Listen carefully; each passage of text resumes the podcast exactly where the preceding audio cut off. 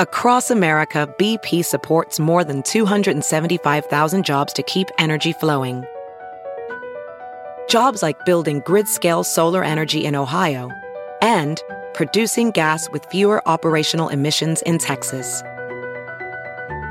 It's and, not or.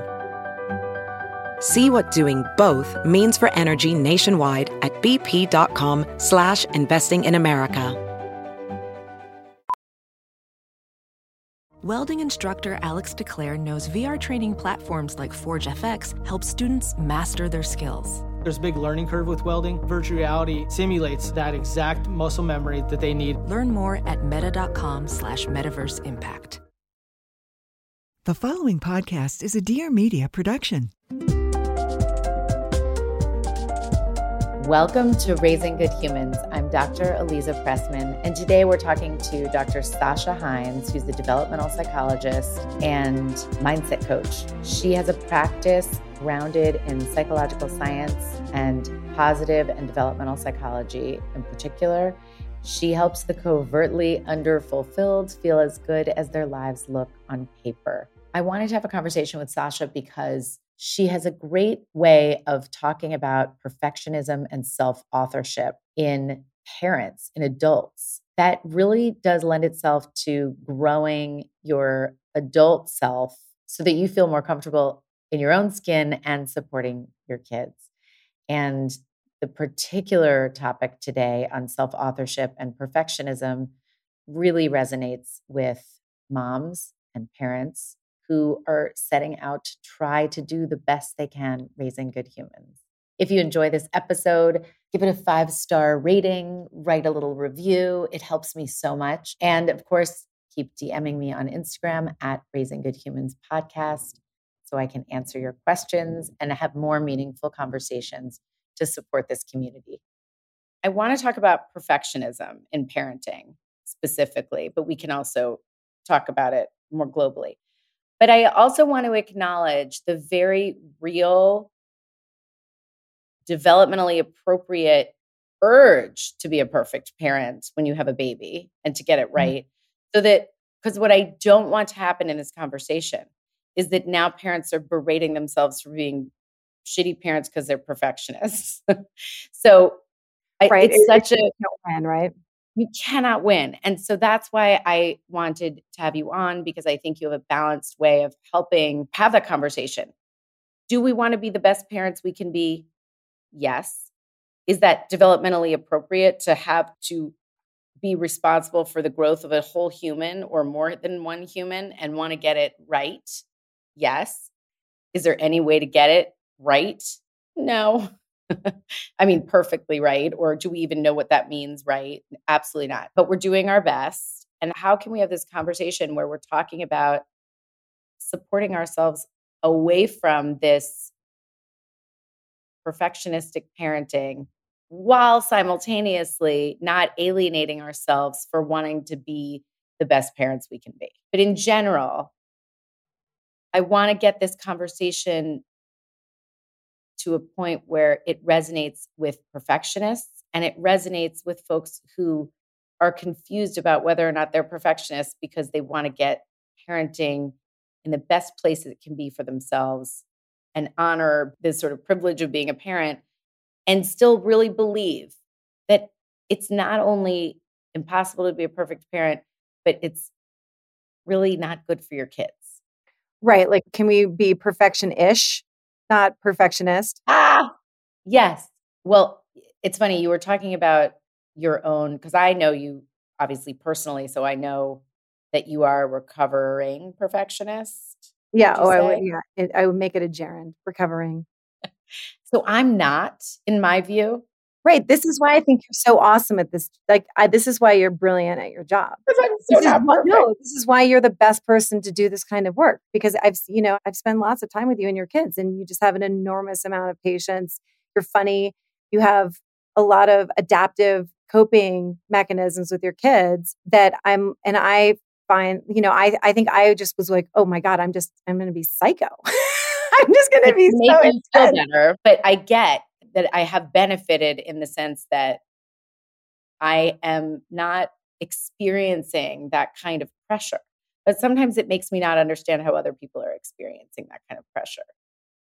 Yeah, so I think that the you know, when you think about this, so talking about perfectionism and parenting and the way that I think about so one of the things I really want to like emphasize in this conversation is one of the things that I do get frustrated with, especially on Instagram, because everything is, you know, a 30 second little clip, mm-hmm. right? So everything's reductive.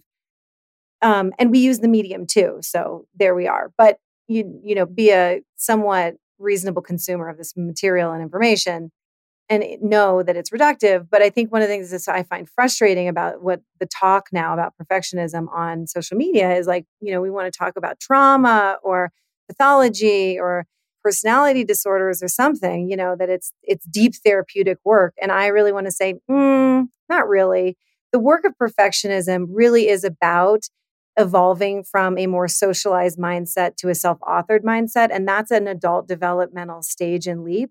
So let's just talk about it in terms of our own adult growth, that it is normal to be other oriented. It is norm it is normal. And by the way, like we all should be transcending this developmental stage where we actually care about what other people think of us. That's normal. Great. That's not so awful. not bad. It's a good thing. Transcend that developmental stage. We're stuck in like very maladaptive narcissism, et cetera, et cetera. Right. So this is a very good thing we do want our teenagers to to care about their impact on other people and develop empathy and a sense of duty and a sense of commitment to a community and to other people like this is all great and very important and then the problem is is that as we're in our 20s this kind of developmental structure and growth the, you know this sort of framework that we have around developmental growth starts to disintegrate and then you're off in your job and you go you know, and you sort of start adulting and then you're let, you're like let loose, right? Like here you are, you're done. And the reality is, is that there's a whole other set of developmental tasks and stages that need to be accomplished, but we don't really do it with any structure. So what I want to say to people is like, if you're struggling with perfectionism, and by the way, it's all these things perfectionism, people pleasing, analysis paralysis, procrastination, like all of these things, the P's, right? They're all about being, you know, stuck in a socialized mindset And like, what does that mean? It means that your self concept, your sense of self is constructed externally. So you're looking to someone else to see, am I doing a good job? Who am I? What's my role in society? What's my role in life? How am I doing? Like you're constantly vigilantly checking to see how you're doing. Now, we've all gone through this stage, or we're in the stage going through it, but we're supposed to be, just as kids grow, so do adults, and we want to be moving more towards self authorship, which is we develop an internalized sense of self. And that doesn't mean that we say, you know, we give the world the middle finger salute. It means that we, like a concentric mm-hmm. rings in a tree, we've internalized the lesson from being socialized. Like we're good players with other people. We're well socialized. Like we're not, I mean, I think that isn't that what I'm doing with my children? Like some, they're like wild beasts. I'm like, okay, we don't eat at a restaurant with our feet on the table. You know, let's socialize people. And then, because we have to play in society, we have to live amongst others. That's part of the deal. It's part of the growth and development of humans. And then we want to internalize those lessons and transcend it and make it, it's this Piaget subject object dance. So we want to take what we're subject to other people's opinions and we want to transcend that and make other people's opinion no longer be subject to it, make it object, be able to look at it and be like, I recognize that I may be disappointing this really important person in my life by making this choice. And I can see that. And I'm still going to do what I think is the right thing to do. So you're not saying, whatever, this kind of like, you do you, like blowing off the world, you know, you're recognizing that it's something that a decision you make or things that you do might impact other people and you're still and you might disappoint someone but you're willing to own your truth it's a totally different experience because it's like it's a developmental quantum leap for adults. Part of it is the reductive social media, part of it is just reductive pop psychology kind of out there in the world. And part of it is a problem in the field of parent and child development, which is we are so extreme and so afraid of acknowledging certain things that are true. Like you are raising kids to function in a world with other people. And And we don't want to skip over some of those developmental, natural concerns. No. And yet, there is space to keep growing and be self actualized and have a sense of who you are without all of those concerns. And then meeting in that balanced place of middle. So, how do we get there?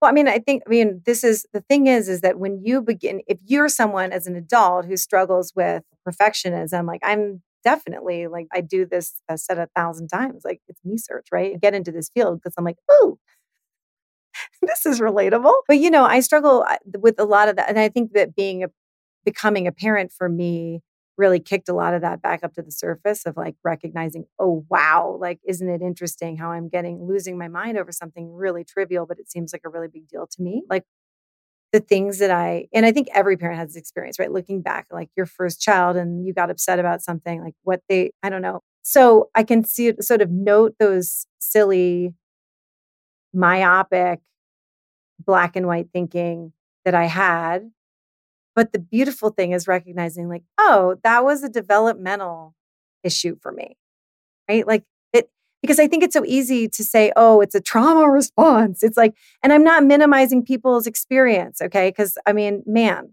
we've all had some really tough stuff happen that did impact us, not in a good way.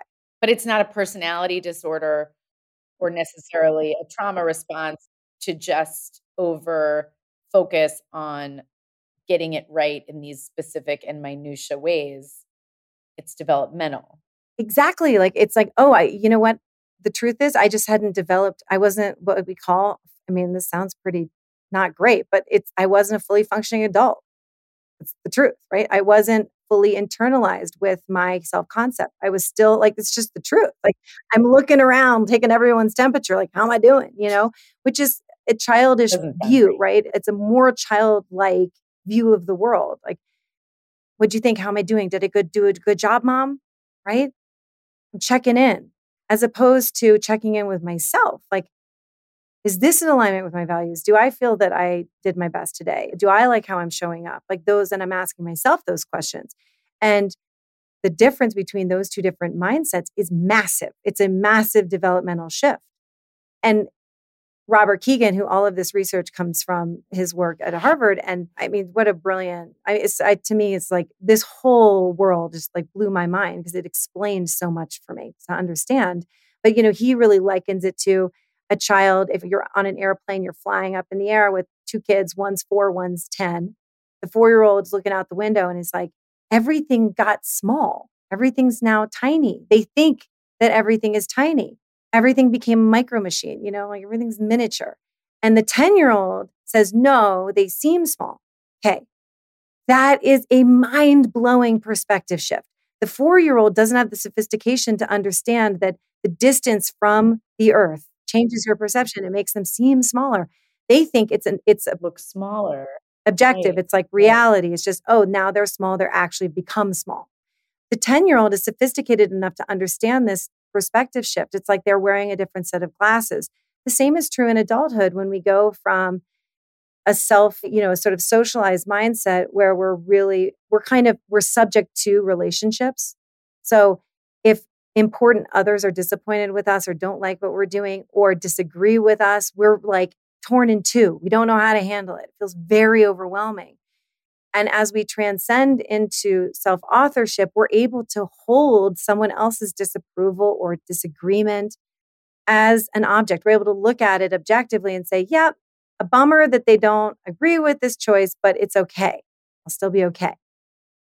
So you can imagine from the self authored perspective, as we grow and develop as adults, making decisions like not doing a crazy afternoon after school schedule with sports, even though all the other moms are doing it, if you're more self authored, that's an easier decision for you to make, right? You're able to make that decision. If you're more self authored, you're able to say no to things that feel threatening because you're like, but everybody else is doing it. And I trust me, I know what that, I mean, I remember when my son was like three. I mean, I'm really going to out myself in my um, really amazing parenting skills here. But Jack, it's amazing that, that my son still has a relationship with me. But like when he was when he was three, he was like, okay, so I, you guys, I'm a, sw- I was a swimmer when I was little, right? It's like I played every single sport under the sun, and my, so we went to this survival swimming. There's this, you know, I'm swimming in the pool. Another mother's kids, by the way, the other kids are like, they're two and they're already swimming like little fishes, oh, and yeah. I'm like, what okay. is going on here? I'm, and I, and this is my mental operating system is like, you're failing as a parent. You haven't given your child the opportunities to become excellent and exceptional, and this is your family so then, of course, I'm like, well, where did you get lessons and where did you do this? And oh my God, I'm, mm. you know, taking notes. Okay. So then I track down this survival swimming teacher. My kid is, you remember this? He's three. Ah! And we we go to the lessons and my son is not having it. He's just like he's crying, he's not into it, he doesn't like it. And the instructor at one point, it was like maybe two or three lessons in, he says to me, Your son he just needs more discipline. This is what oh this teacher said to me. Okay. So the la- there was like, let's say it was like a series of four back to back intensive lessons. The fourth session, we come back and my son is like, I don't want to go. Please don't make me. I'm like, and I remember we're in the car on the way to the lesson and I sit my son down, mind you, three. Okay. I'm, I look at him. I was like, kiddo, we are not going to let him beat us. Okay we you're going to go in there and you're going to just do your best and you're not going to let him beat you. And I'm giving him a pep talk like he's going to play the it's like championship game in his like senior year of lacrosse. Like it's so crazy.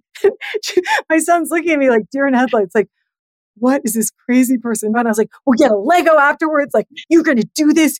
You just prove him wrong. Okay. Like, don't let him win. And he's just like psycho mom. Right. So I am completely I, what is happening? Like, I am having a socialized mindset crisis. That's what's happening because I'm still developmentally as an adult. And mind you, I had my PhD from Columbia. like, I was ostensibly an adult, right? But what was actually happening was I'm having a socialized developmental stage crisis because this in, in this situation, all these important others, like other parents, this teacher are telling me you're not doing, you didn't do a good job with your kid or you failed somehow. And so I'm, instead of actually questioning, like, huh, do I actually agree with this? Do I think this guy is like, is this reasonable? No, I wasn't asking any of those questions. I was like, oh, oh, I'm not winning in this game. Well, damn it. We're going to win. We're going to figure this out, kiddo. like so right. and i think the thing is is like having a sense of humor about it and being able to laugh at it is like the most critical thing because guess what guess what your kids are like all of our children are going to be going through this exact same growth curve too and we're going to have to have compassion for them when they're like flipping out about something that uh, we'll maybe we'll be the grandparents looking and going oh honey like this really doesn't matter but they don't know that yet they haven't internalized that lesson yet they don't have those lens the lens on right so we get to meet them where they're at and now a quick break so I can tell you about my sponsors. Moon Juice is a delicious pink drink that has the capacity to help you have a really good night's sleep, which is so important. It's formulated with three forms of bioavailable magnesium and L-theanine to help with muscle relaxation, deep sleep, healthy brain activity, and a deep calm. All things that are just not easy to come by as parents, but we know they're super important. So many of us are deficient in magnesium, over 50% in the US. This can look like brain fog, headaches, low mood, fatigue, insomnia.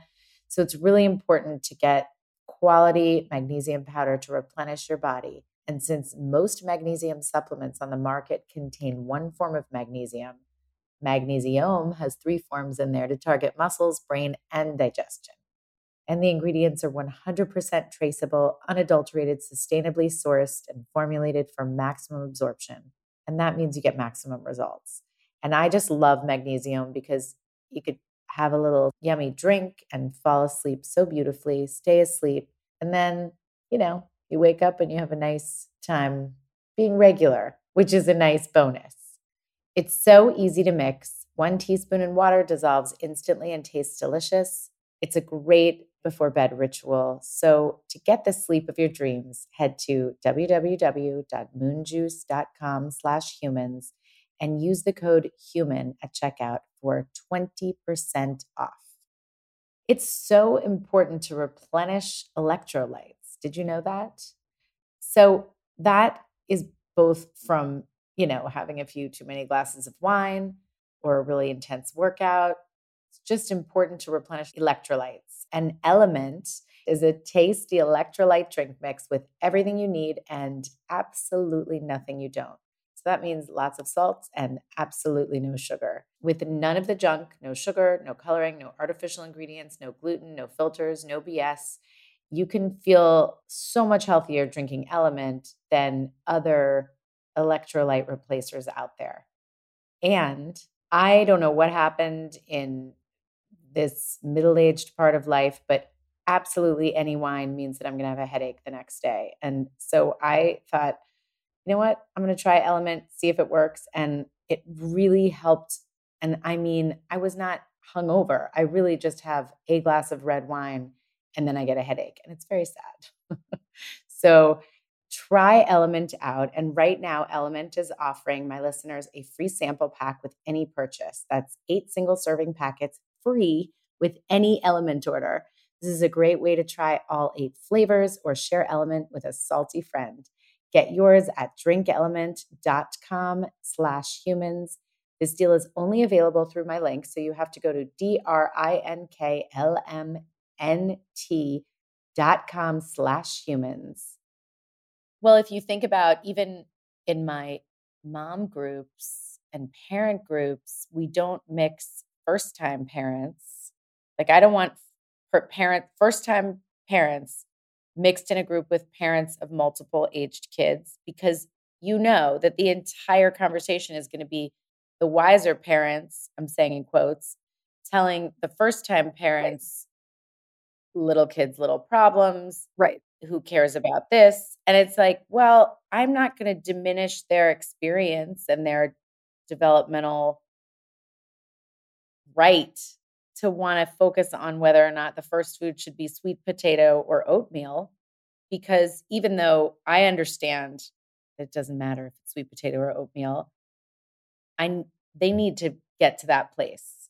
Totally. Not from being told that eh, it doesn't matter because that just puts you on the defensive and makes you feel less than. Absolutely. And I think the other thing that's so, but the thing that's so important is that, and but that makes total sense, is we assume that with age comes wisdom, but that's not actually true. Mm-hmm. It requires effort and it requires self inquiry and it requires us to actually question the assumptions that we have. Like, if my son doesn't swim as well as these other kids do, or if my son doesn't get the right instruction for swimming at age three, or isn't a superstar swimmer at age three, some bad thing will happen in the future, which was totally my assumption, right? Like if you don't master these skills at this certain age, then it's just a, the trajectory is just all downhill, right? So, okay. So, but that is a very unquestioned, unsophisticated, not nuanced mindset. So when I'm working with my clients, often I'll be like, okay, let's look at this belief system for what it is. Like it's it's not very sophisticated, right? It's like if my child doesn't get into X school, their life is over. It's like, mm, now, I understand because I'm also a parent and I'm a human being and I have blood in my veins, like the fear and trepidation of like, oh gosh, I really want this thing to happen for my kid and I hope it does. And if it doesn't, feeling really disappointed and sad. But the belief system around like, if this specific thing doesn't happen, everything is a problem. It's like these are beliefs that didn't haven't grown up as you've grown up. Like they're stunted. Say more like it is like the kid who doesn't get into the maybe their first choice college is like my life is over. And we're like okay like we know that's not true and it's a long life and there's lots of opportunities for things to like you might have the best experience and you, right? We all know it's not that black and white but that makes sense developmentally from where they're at. It's not a particularly sophisticated belief system it's this or bust. And our what we want to do as we get older is we want to sort of disembed ourselves from these belief systems. We want to grow them up. It's a bummer and I'll figure it out is more sophisticated than like it's the end of the world. And how do you acknowledge the feeling that it's the end of the world without and not minimize it, but then move on toward and we will figure it out. Well, I think that the developmental piece of this is that when a parent isn't when they've are doing their own work to grow and evolve and question their own kind of unsophisticated belief systems or unquestioned belief systems that they've like whatever that we've held on to since we were little that you're not going to get as hooked. So like if you're as if you're if your child something happens to your kid like they let's say i don't know they're going for the school play they don't get the lead and they're so devastated. If you're hooked too you are going to have a really hard time self-regulating your response to your kid right? Yeah. Like for example and that investment yeah if your child like let's say they don't want to do something and you're really hooked like i don't know let's I, we don't play soccer in our family so let's use this as an example but like let's say you you were a soccer player you're like really into it it's your thing and everybody all the other kids play soccer and it's a big deal and your child doesn't want to play and maybe they play a little bit and then they're really protesting playing. If you are hooked into the belief system that like this deeply matters, like the other kids are doing it, so my kid needs to do it. The other kids are exceptional at this, my kid needs to be exceptional.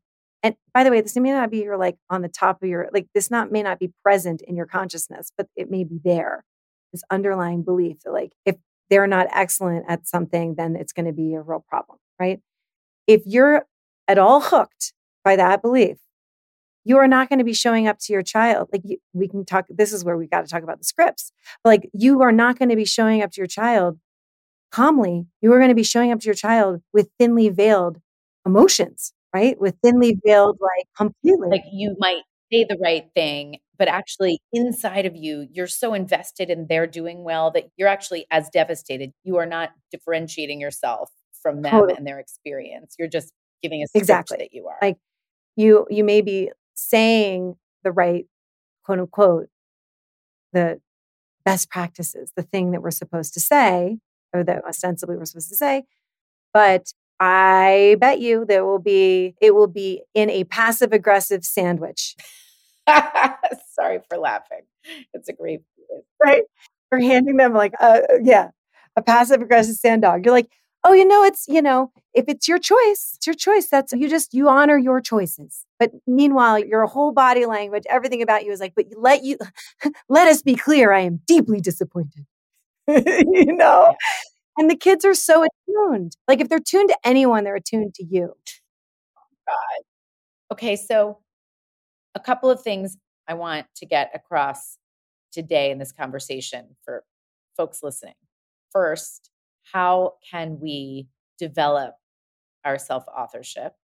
And second, what are some of the things that we can ask ourselves and do for ourselves inside so that that perfectionism that keeps trying to like pop itself out in those moments of interaction with our kids how can we quiet that noise but w- without no i don't want to pretend it's not there and reject it completely because it, it almost gives it more power. How do we quiet the noise so that we can accept, like, yeah, this is a part of me, but it's not the part of me that's working for me or my kid right now? Right. Well, the first question about like how we can be more self-authored, and I think within this parenting sphere, like I think that the one of the things that's really kind of fascinated me is this up. I've sort of seen this increase of script scripting with parenting. So people that will follow different experts, so to speak, that have, they want to give you scripts on how to talk to your children. Now, this can be very helpful when you're like, oh, if it makes you sit back and say, oh, that's a really interesting, I wouldn't have approached it that way. Why? And you actually are digging into your own set of your own beliefs. Like, why wouldn't I approach it that way? Why doesn't that why wouldn't that be a way? like that's a very that's a great entry point to start to ask these questions about like the way that i do things and why do i do them that way what is it that i'm believing but the problem is is that most people are taking these scripts from a place of like socialization right from a socialized mindset saying oh this is the better thing to say therefore i'll say it and i've tried it too guys I, it works maybe once i'll have there will be like an eclipse and I'll say it and it magically works and the kids do something, they comply or they handle something in the way that I want them to, to handle it. And I'm thinking, oh, yeah, this is awesome. This works. And then I do it again in another scenario and it doesn't work at all. And then I'm feeling even more frustrated because what do you mean the scripts don't work? What do you mean that if I do, I'm doing it the quote unquote right way? Why isn't this working? Because I'm not actually asking like the deeper questions about what is activating me? What are the psychological threats that are making me so nuts? Let's actually dig into those things so that instead of just reading off a script with my kids, the next time that they come with, to me with something that may have activated me in the past, I can actually talk to them without reacting and engage with them without reacting, right? Which, you know, and which is normally if I can be stay calm, I'm going to handle something better, right? So I'm less emotionally reactive. I'm less, I've got my like psychological hackles up. So I think that that's, this is the problem with the sort of scripting is that it's good for starting off like it's a great place to start off and think about like okay how am like let's be more intentional maybe with how i'm showing up with my kid like really helpful. But if it's about like oh if i do these things then i'll produce the perfect child oy vey. Like we in trouble now because it's never going to work because we can't produce the perfect child. Like it's not going to happen. Mm. Right and and that creates such a stressful pressure right. dynamic between the parent and the child and now a quick break so I can tell you about my sponsor. Obviously, I'm so committed to health, mental health, physical health. Health matters for you. You need to be a healthy parent to be available for your kids. And that is why it's important to make sure you keep up with your checkups and screenings. And finding the right doctor can be really hard, especially because you have to find somebody who's near you, is available, and takes your insurance. And that is why I really like ZocDoc. It's a free app that shows you doctors who are patient reviewed, take your insurance, and are available when you need them. On ZocDoc, you can find every specialist under the sun, whether you're trying to straighten those teeth, fix your achy back, get a mammogram, or check a mole, ZocDoc has you covered. And ZocDoc's mobile app is as easy as ordering an Uber. So go to ZocDoc.com and find the doctor that is right for you book an appointment in person or remotely that works for your schedule and keep up with your health checks. Go to ZocDoc.com slash humans and download the ZocDoc app for free and then start your search for a top rated doctor today. Many are available in 24 hours. That's ZocDoc.com slash humans, ZocDoc.com slash humans. Go to ZocDoc.com slash humans and download the ZocDoc app for free and then start your search for a top rated doctor today. So, if you don't know that that's that the intention is there, what are some clues? Because I'm sure that you don't think that you're like, if I do this, then I will create the perfect child. But that is what's possibly going on Number one red flag is if you're doing a script and it doesn't produce the desired effect and you lose your mind or you're internally losing your mind, you know immediately. You're like, oh, I was yeah. doing this to get the result I really wanted. I was doing this to get to right. make them comply to an outcome I really wanted. I wasn't doing this to connect with my kid. Well, I think what happens is when people say, "Well, I did that and it didn't work." And it and I'm like, "What do you mean it didn't work?" There's no what's to work. You wanted things to magically turn around. But really, when we talk about those strategies, it's about exactly building the longer term relationship, supporting your child, helping them move through the world as members of society. But it's not about if I do this, then this will work. You're right. That is when you get stuck. Always. Because we have we have a particular job and then beyond that, how our kids are is not part of that. No, and I, but I and I think that the, one of the things that doesn't get t- discussed enough is the fact that, and I say this like as both of us as developmental psychologists, but part of the problem is that the way this is a little bit what my dissertation was on, but I mean, part of the problem is that most of the developmental literature, just because of the constraints of doing research, is we've looked at some variable in the mother and then the and then how that variable in the mother affects the outcome of the kid. It's a lot of the way that research has been done. Unidirectional. We're looking at one direction. The mom's whatever that characteristic of the mother is, and then how the child ends up. And that is a really, I mean, talk about unsophisticated. Geez Louise, as if there's no other influences, as if there's not a dynamic back and forth between a kid and a, a child and a mom. Like the kid's be- temperament and all of that affects the mother too, right? So there's this bi-directional thing that's going on. We don't talk mm-hmm. about that. And so I think that moms in this generation, and I have so much compassion for this, just puts just so much pressure on themselves because I think the ultimate fear is if, you know, something, if my kids don't succeed in various ways, it's my fault. Yes. And the pressure of that is debilitating and makes it to me like I completely understand why people are clamoring to get these like can you just tell me the right script so that I can feel like I'm doing it right?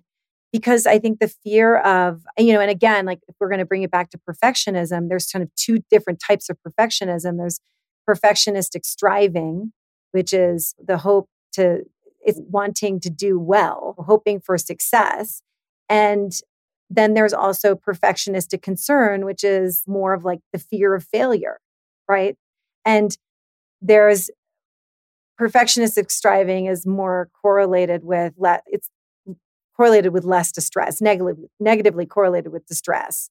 Whereas like con- perfectionist concern, so worried about more self criticism, worried about what other people think. It's more externally oriented and more about your anxiety that there's a gap between who you're supposed to be and who you are. That perfectionist concern is more correlated with anxiety, depression, all of these negative things that we don't necessarily want to perpetuate stress, pressure, all of that stuff, right? So I think that this is moms have been kind of given this very heavy mantle. And I just, I would love to sort of, I'd love to take it off and say, your, your kid has its own journey. You've got to not take away their tasks of growing up. And it's really, really hard. The harder thing in some way is to allow your child to find their own path.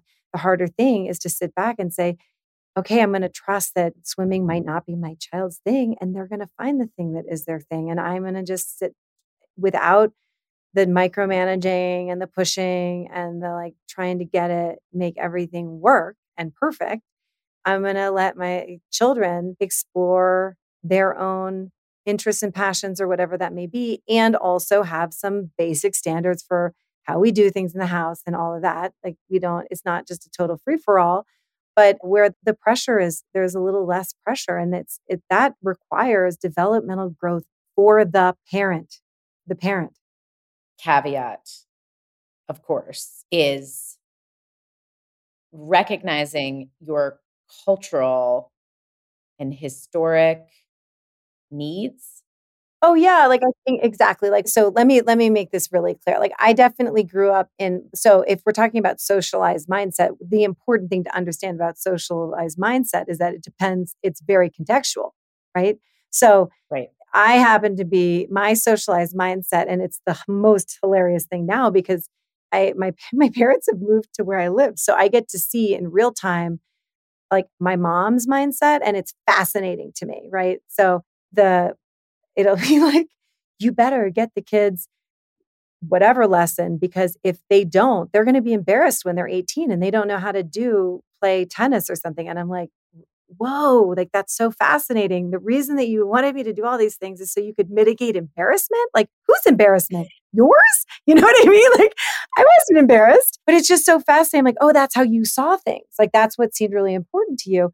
So that was my kind of cultural context. But for someone else, it may be growing up in in different cultures where there's like different expectations of women, different expectations of men, different roles that are societally important. So it just depends on where you live and what the culture and the social context is. That could be very different. So it's not what. So in adult developmental, it's like it's not what you know; it's how you know it. So mm. it's not the content, it's the way that we think. So you can have two people that that like one person can be like, "Oh, I don't push my kids at all." And that also could be socialized too because maybe they grew up in a more artistic family and that's the way that they Yes. Right? So it's really yes. important to understand like this is it's complex because we're complex. But the more important thing is it's like what like it could be like family ties, right? It's like Alex Keaton in his family. Mm-hmm. Right? Like as the Republican, like with his little tie, he was the one that was trying to sort of like rebel and in that way, because he grew up in a more rebel know, by being an overachiever. exactly. he was rebelling by being an overachiever. So it just depends on what your con- your context is. But I think really beginning to understand that the biggest thing for a, adults to really start to pay attention to is when you get activated, like when you're upset about something, like why am I upset about this thing? And being willing to sit and explore those things. Like, okay, am I upset because this is how I think it should be? And if my child doesn't do this, then something, it's something bad in the future will happen. They'll miss an opportunity or they'll have less opportunities or whatever. Or, and begin to start to question why am I getting so upset about this thing? Why am I getting so activated? Why does this feel like such a big deal to me? And really in, investigate those those those beliefs because the only way that we grow and what i would say is that as we grow as adults and we own our own like where i can hold my mom's opinion like your children will be embarrassed because you're not getting them tennis lessons i can hold that opinion of hers as an object and look at it and be like okay i understand where she's coming from. I understand how she feels this way and she and to my mother this is so real you guys. Like it is very real. And to me i'm looking at it like oh that's so as we grow is right. to make these sort of believe like, is this something i want to care about or not? Is this uh, does this actually matter to me or not really? And then you might even come out the other side of like yeah it does matter to me but how can I do this in a way that matters to me that is also healthy? You know, it's so interesting how, and I was telling this story to Eliza before we were on, and I was like, I had this really funny thing that happened this summer, which is we live now in a mountain town. Our like our life is really casual. I did not grow up as casually as I live now, and we are having dinner with paper towel napkins on the kitchen island. Like it's all pretty cash. And we were going to a family trip in Europe. And I was, we were, my husband and I were using this as an opportunity to be like, okay, we're going to go out to dinner. We're going to practice some table manners. Like, this is a good idea. Let's go do this. So we're taking the kids out and going to restaurants and teaching them some table manners. And these are the fork you use and put your napkin. You're like, let's talk about caring about how you show up at a restaurant, etc. All which it matters to me. Is like they do need to learn how to not be wild beasts restaurant. And at one point, my daughter like turned to me and she's like, she starts to cry. She's eight. Okay. She starts to cry. She's like, Mom, I don't want to go to England because everybody in England is perfect. And I just looked at her like, oh boy, this backfired, you know? And I was just started laughing. I was like, oh, sweetheart, like I, okay, you know what? That was not at all the point here. But no, they're all humans just like you. It is just that we don't really typically go out to eat that much and we're going to be going to restaurants. And this is, but if this isn't, this is not as heavy duty as maybe we made it seem. And my husband and I were like cracking up about it. But, and then it was like a good learning experience for opportunity for me too, which is like, oh, of my two children, guess who's more sensitive to these messages? My daughter. My son is like, what? I mean, it mm. could have hit him in the mm-hmm. face. He's like, I don't, he didn't care. It didn't seem like a big deal to him. But to my daughter, she maybe internalized it a little bit more seriously and put more pre- and so she has a temperamentally. She's someone who's going to put more pressure on herself and it's like good for me to know. Right. That's actually just good for you to know no more no less. Good for you to know. Right like good information. Like okay so then when i'm dealing with her recognizing that she may have a little bit more sensitivity to that. It may be something that we need to talk about more. And it also may just be like, yep, part of my daughter's journey is going to be wrestling with, I put pressure on myself and learning how to navigate that. And I'm like, yep. And for another kid, it's another thing. And so I think about like, okay, my job is to examine my thoughts and feelings around her being hard on herself. What right. gets me right. hooked? And what gets me hooked is this idea of like, this is maladaptive. I mean, I'm speaking in psychological language, but like, this is my mom language is like, this is bad. She's gonna, she's gonna, she's so hard on herself. She's gonna put so much pressure on herself. that she's to be the kid that has that this becomes an issue for her and and like that's going to make her life really small and and un, and not fun and she won't take risks and okay so then i'm like projecting all of this stuff onto her so i have to then take a step back and be like okay interesting like this is the story that hooks me none of which has actually happened yet none of which is actually true mm. in the same way that like maybe another child's like lack of organizational stuff hooks the story of like oh my god they're going to fail at school and they're not going to get to college now our job as parents is to actually be able to take those narratives and look at them objectively. Right? This is our developmental work. So, my job as a parent is to, and I think the most helpful thing, if you want to talk about like how do we become more self authored, what do we do? The most helpful thing is like, could you just, with a pencil and paper, write down what is the terrible, horrible, big, bad assumption that you have? What's this terrible story? My kid freaked out because they got an A minus, not an A on the paper. And then what is the big, bad, terrible story that you're telling yourself about what's going to happen?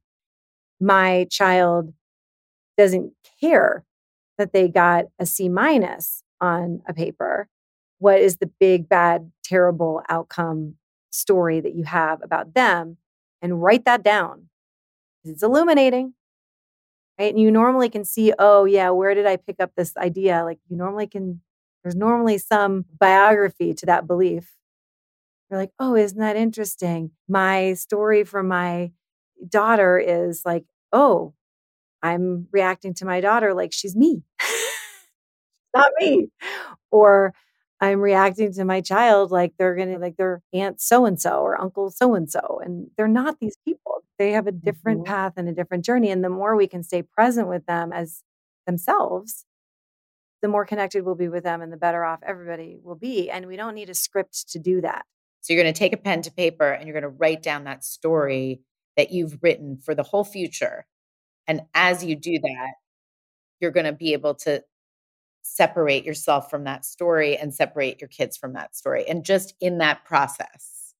100%. Like I know this, it, it sounds so basic, but I've had clients that it's just changed their entire relationship with their kid because the minute they actually write down this catastrophic story in their mind, they're like, oh my God, they see what they've done. They're like, I have created, I've basically decided that this child's entire future is thing I've ever tried to mitigate, like whatever the things that happened to me or the things that happened to a family member or whatever it is you're trying to protect your child from and like you have this whole story that if i don't do these things or if they don't do these things then this whole we're gonna the whole story is gonna get going right? Like uh, we've kind of we've like flipped the switch somehow and that, off it goes like the narrative just starts to play like we've pressed we've pressed play on the story and when you begin to see it objectively you're like okay interesting like i do see that if my son isn't a champion survival swimmer at age three,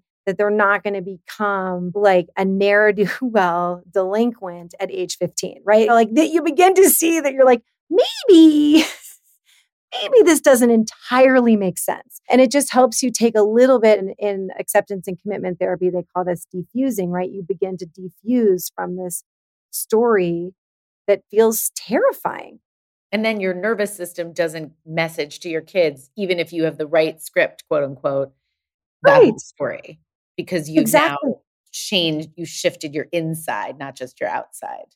Exactly. So then, like, you, then you're actually having a conversation with your kid. You're like, okay, you don't want to play soccer. Like, okay, talk to, like, talk to me about it. Like, what's going on? Tell me what, uh, why, like, what about it you don't like and what might interest you to do. If you weren't playing soccer, like, what might you be interested in doing? we can actually have a conversation where our nervous system isn't on fight or flight stress response. We're like actually genuinely calm because we don't actually think it's a catastrophic choice.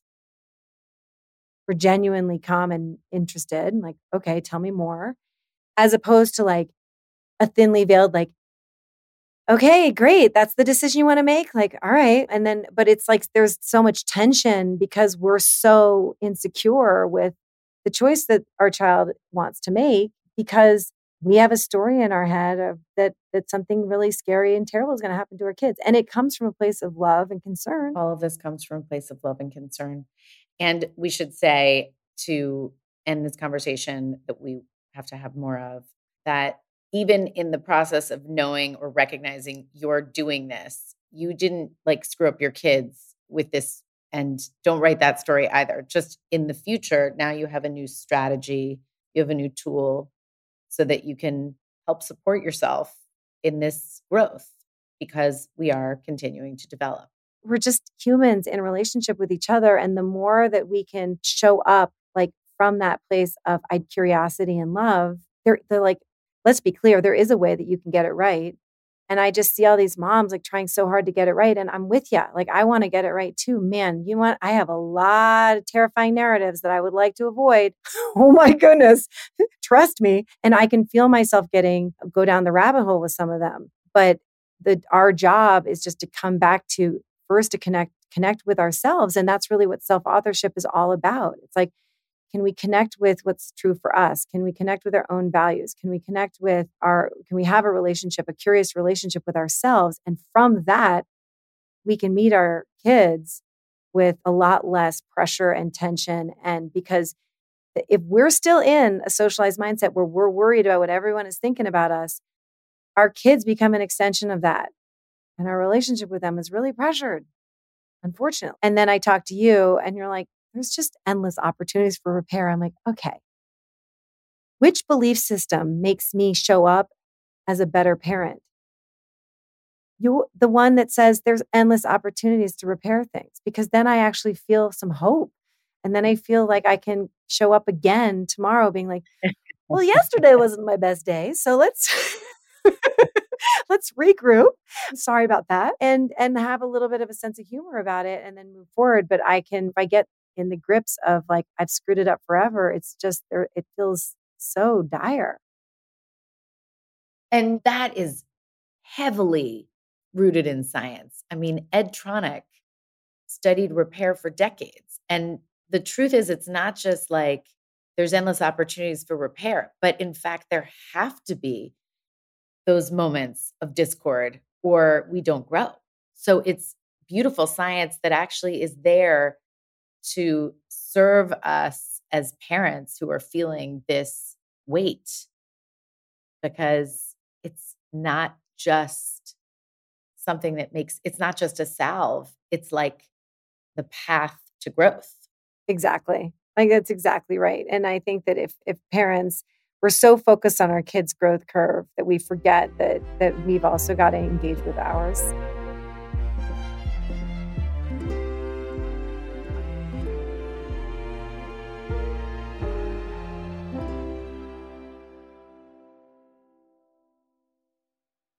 Please note that this episode may contain paid endorsements and advertisements for products and services. Individuals on the show may have a direct or indirect financial interest in products or services referred to in this episode.